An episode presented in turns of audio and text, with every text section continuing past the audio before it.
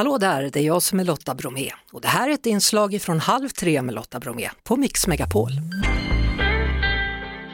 Du, jubileumsåret eh, närmar sig sitt slut. Här. Hur har det varit tycker du? Det har varit väldigt roligt år och eh, lätt omtumlande på många sätt. Mm.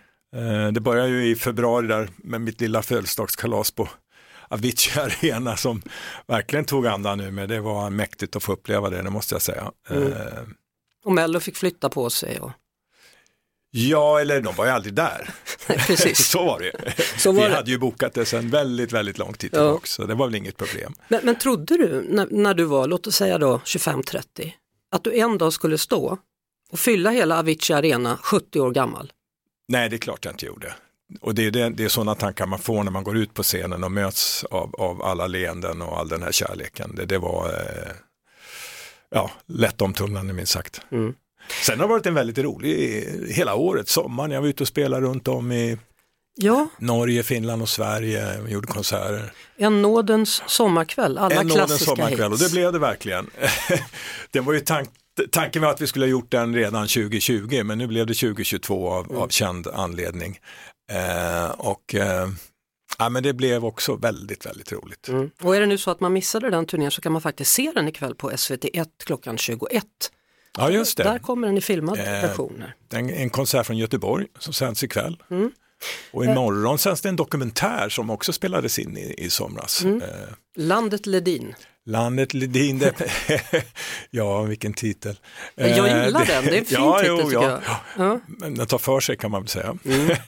Eh, Men det är Pernilla Månsson Colt som har varit runt landet och träffat eh, min publik och, och även mig då på några ställen under sommaren. Mm. Du, f- för alla fans då så var ju låtlistan given under sommarturnén, men hur är det för dig? Finns det någon låt som du är otroligt trött på att spela? Nej, alltså jag spelar ju ändå inte så väldigt ofta, tycker jag själv. Så att jag hinner inte tröttna på låtarna så. Och sen ser jag till att alltid ha en, en bra dynamisk mix med olika sorts låtar. Mm. Så brukar jag se på det. Sen det är klart, Sommaren är kort har jag sjungit varenda sommar sedan 1982. Så. Eh, Men du vet den här glädjen som jag ser i ögonen på publiken och när jag hör dem sjunga med och ta över den där låten så jag känner ju bara en enorm tacksamhet att jag får stå där och vara med om det. Sen kan man ju också arrangera om låtarna. Du har precis haft ett projekt här med en, med en symfoniorkester och gjort just det. Mm, väldigt spännande projekt. Var drygt ett och ett halvt år sedan som Peter Nordahl, arrangören och producenten, tog kontakt med mig och dirigenten. Eh, han hade en idé om att vi skulle mötas någonstans i det förutsättningslösa tyckte han. Och eh, ja, vi träffades och då hade han en idé om att välja ut 15 sånger av det jag har skrivit genom åren och arrangerade för symfoni, en symfoniorkester. Och inte ha med några eh, rockinstrument, alltså inga elgitarrer, trummor, bas och sånt där, utan ren symfoniorkester och en solist, och det skulle ju vara jag då som sjunger. Vad tänkte du första gången du fick frågan? Ja, jag tänkte att det är naturligtvis ett drömprojekt, men jag kände ju en viss bävan och rädsla inför det. Att det, det är en stor förflyttning, dels för mina sånger. Mm. Eh, kan de klara av det, fungerar de i det sammanhanget?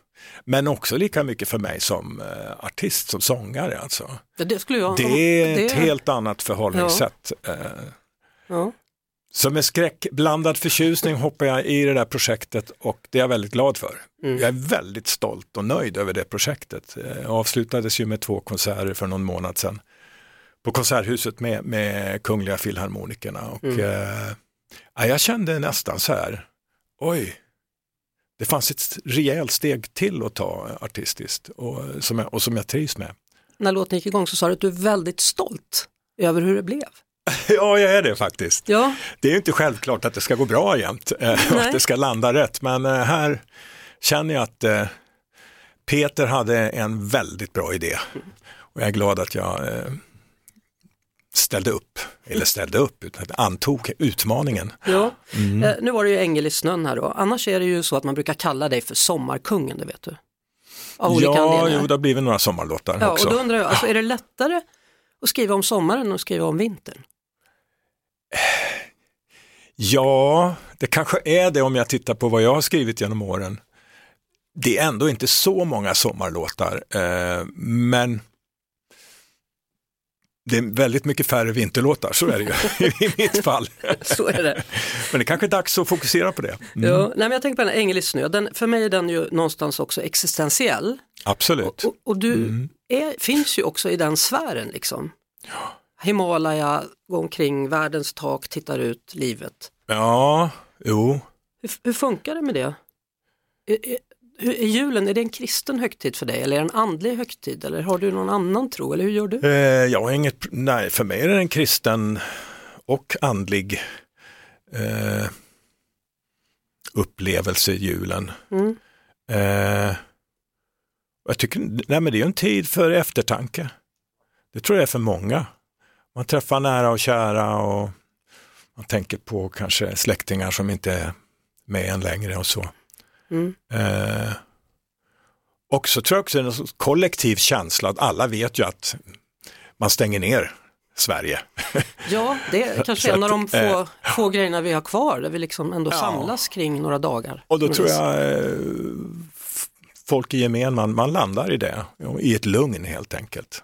Och där det finns tid för eftertanke. Absolut. Ja, du tog mm. ju liksom en, en liten paus eh, ett litet tag och, och reste bland annat då till Himalaya. Vad var, det, ja. vad var du hittade där som, som du tog med dig?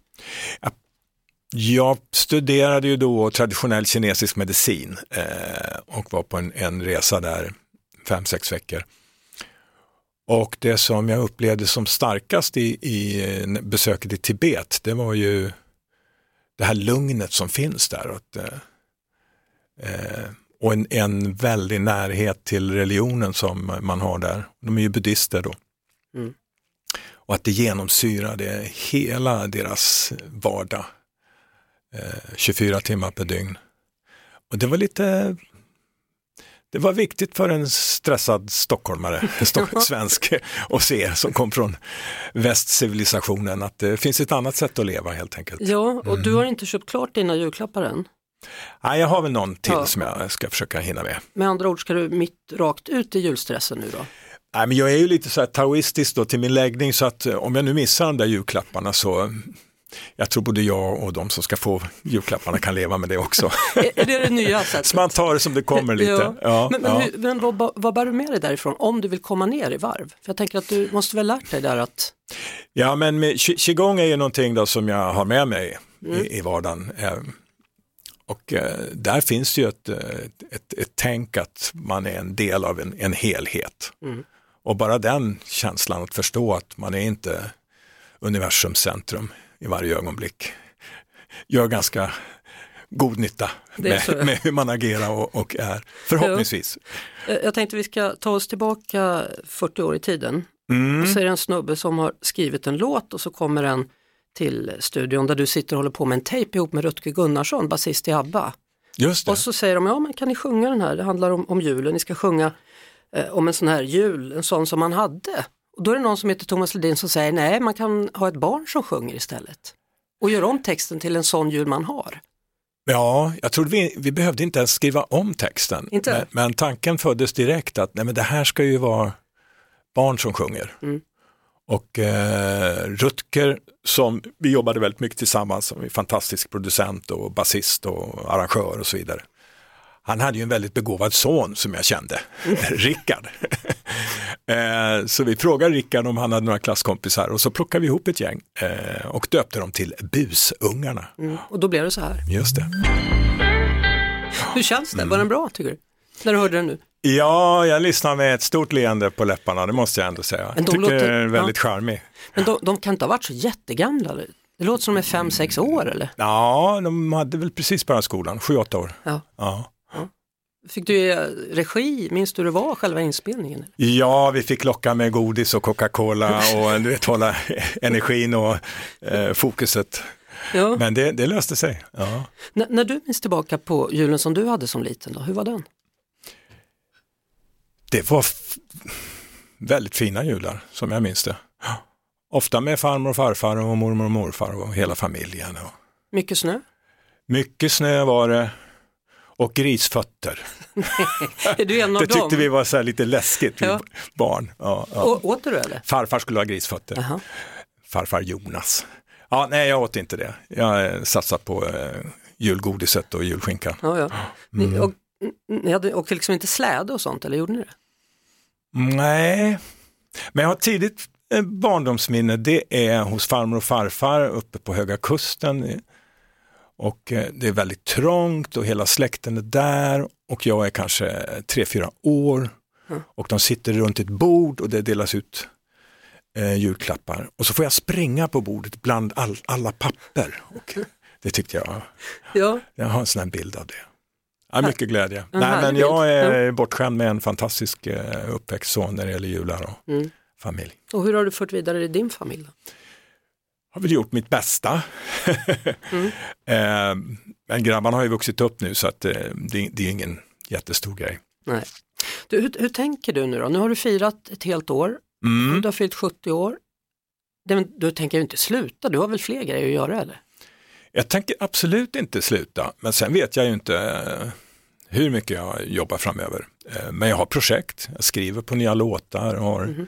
lite tankar om vad jag ska göra framöver. Å- Åt vilket håll går det musikaliskt nu då? Ja, nej, jag hoppas ju att vi ska göra det här projektet med eh, symfoniprojektet eh, kanske någon gång nästa höst. Mm. Innan dess så tänker jag ta det väldigt lugnt, jobba med att skriva nya låtar.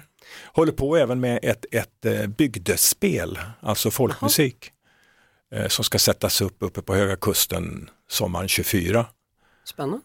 Så att, eh, och då blir det ju mycket folkmusik. Mm. Men sen jag kan ju inte låta bli att skriva de här rock och poplåtarna också. Så att eh, det finns, ja, det är Mm. det- många projekt på gång. Är det fortfarande så att din fru Marie säger bra, dåligt, bra, dåligt? Hon är extremt tydlig. så är det. Ja. Så, så var, var är ni just nu? Har du fått godkänt för någon låt eller? ja, en del har jag väl fått godkänt för och en del väntar jag med att spela upp. Helt bra. enkelt. Ja. Så att, men tanken är för mig nästa år, eh, ingen sommarturné, ingen tv, ingenting, utan Mm. bara ta det väldigt soft. Då får man titta ikväll om man är sugen på att höra dig sjunga live då. Absolut. SVT1 klockan. Mm. 21 och imorgon kommer då Landet Ledin 22 och 10, även det på SVT. Mm. Stort tack för att du kom hit och en riktigt god jul på dig. Ja, men stort tack för att jag fick komma. Thomas och detsamma. God Ledin jul. alltså. Ja, god jul. Halv tre med Lotta Bromé på Mix Megapol.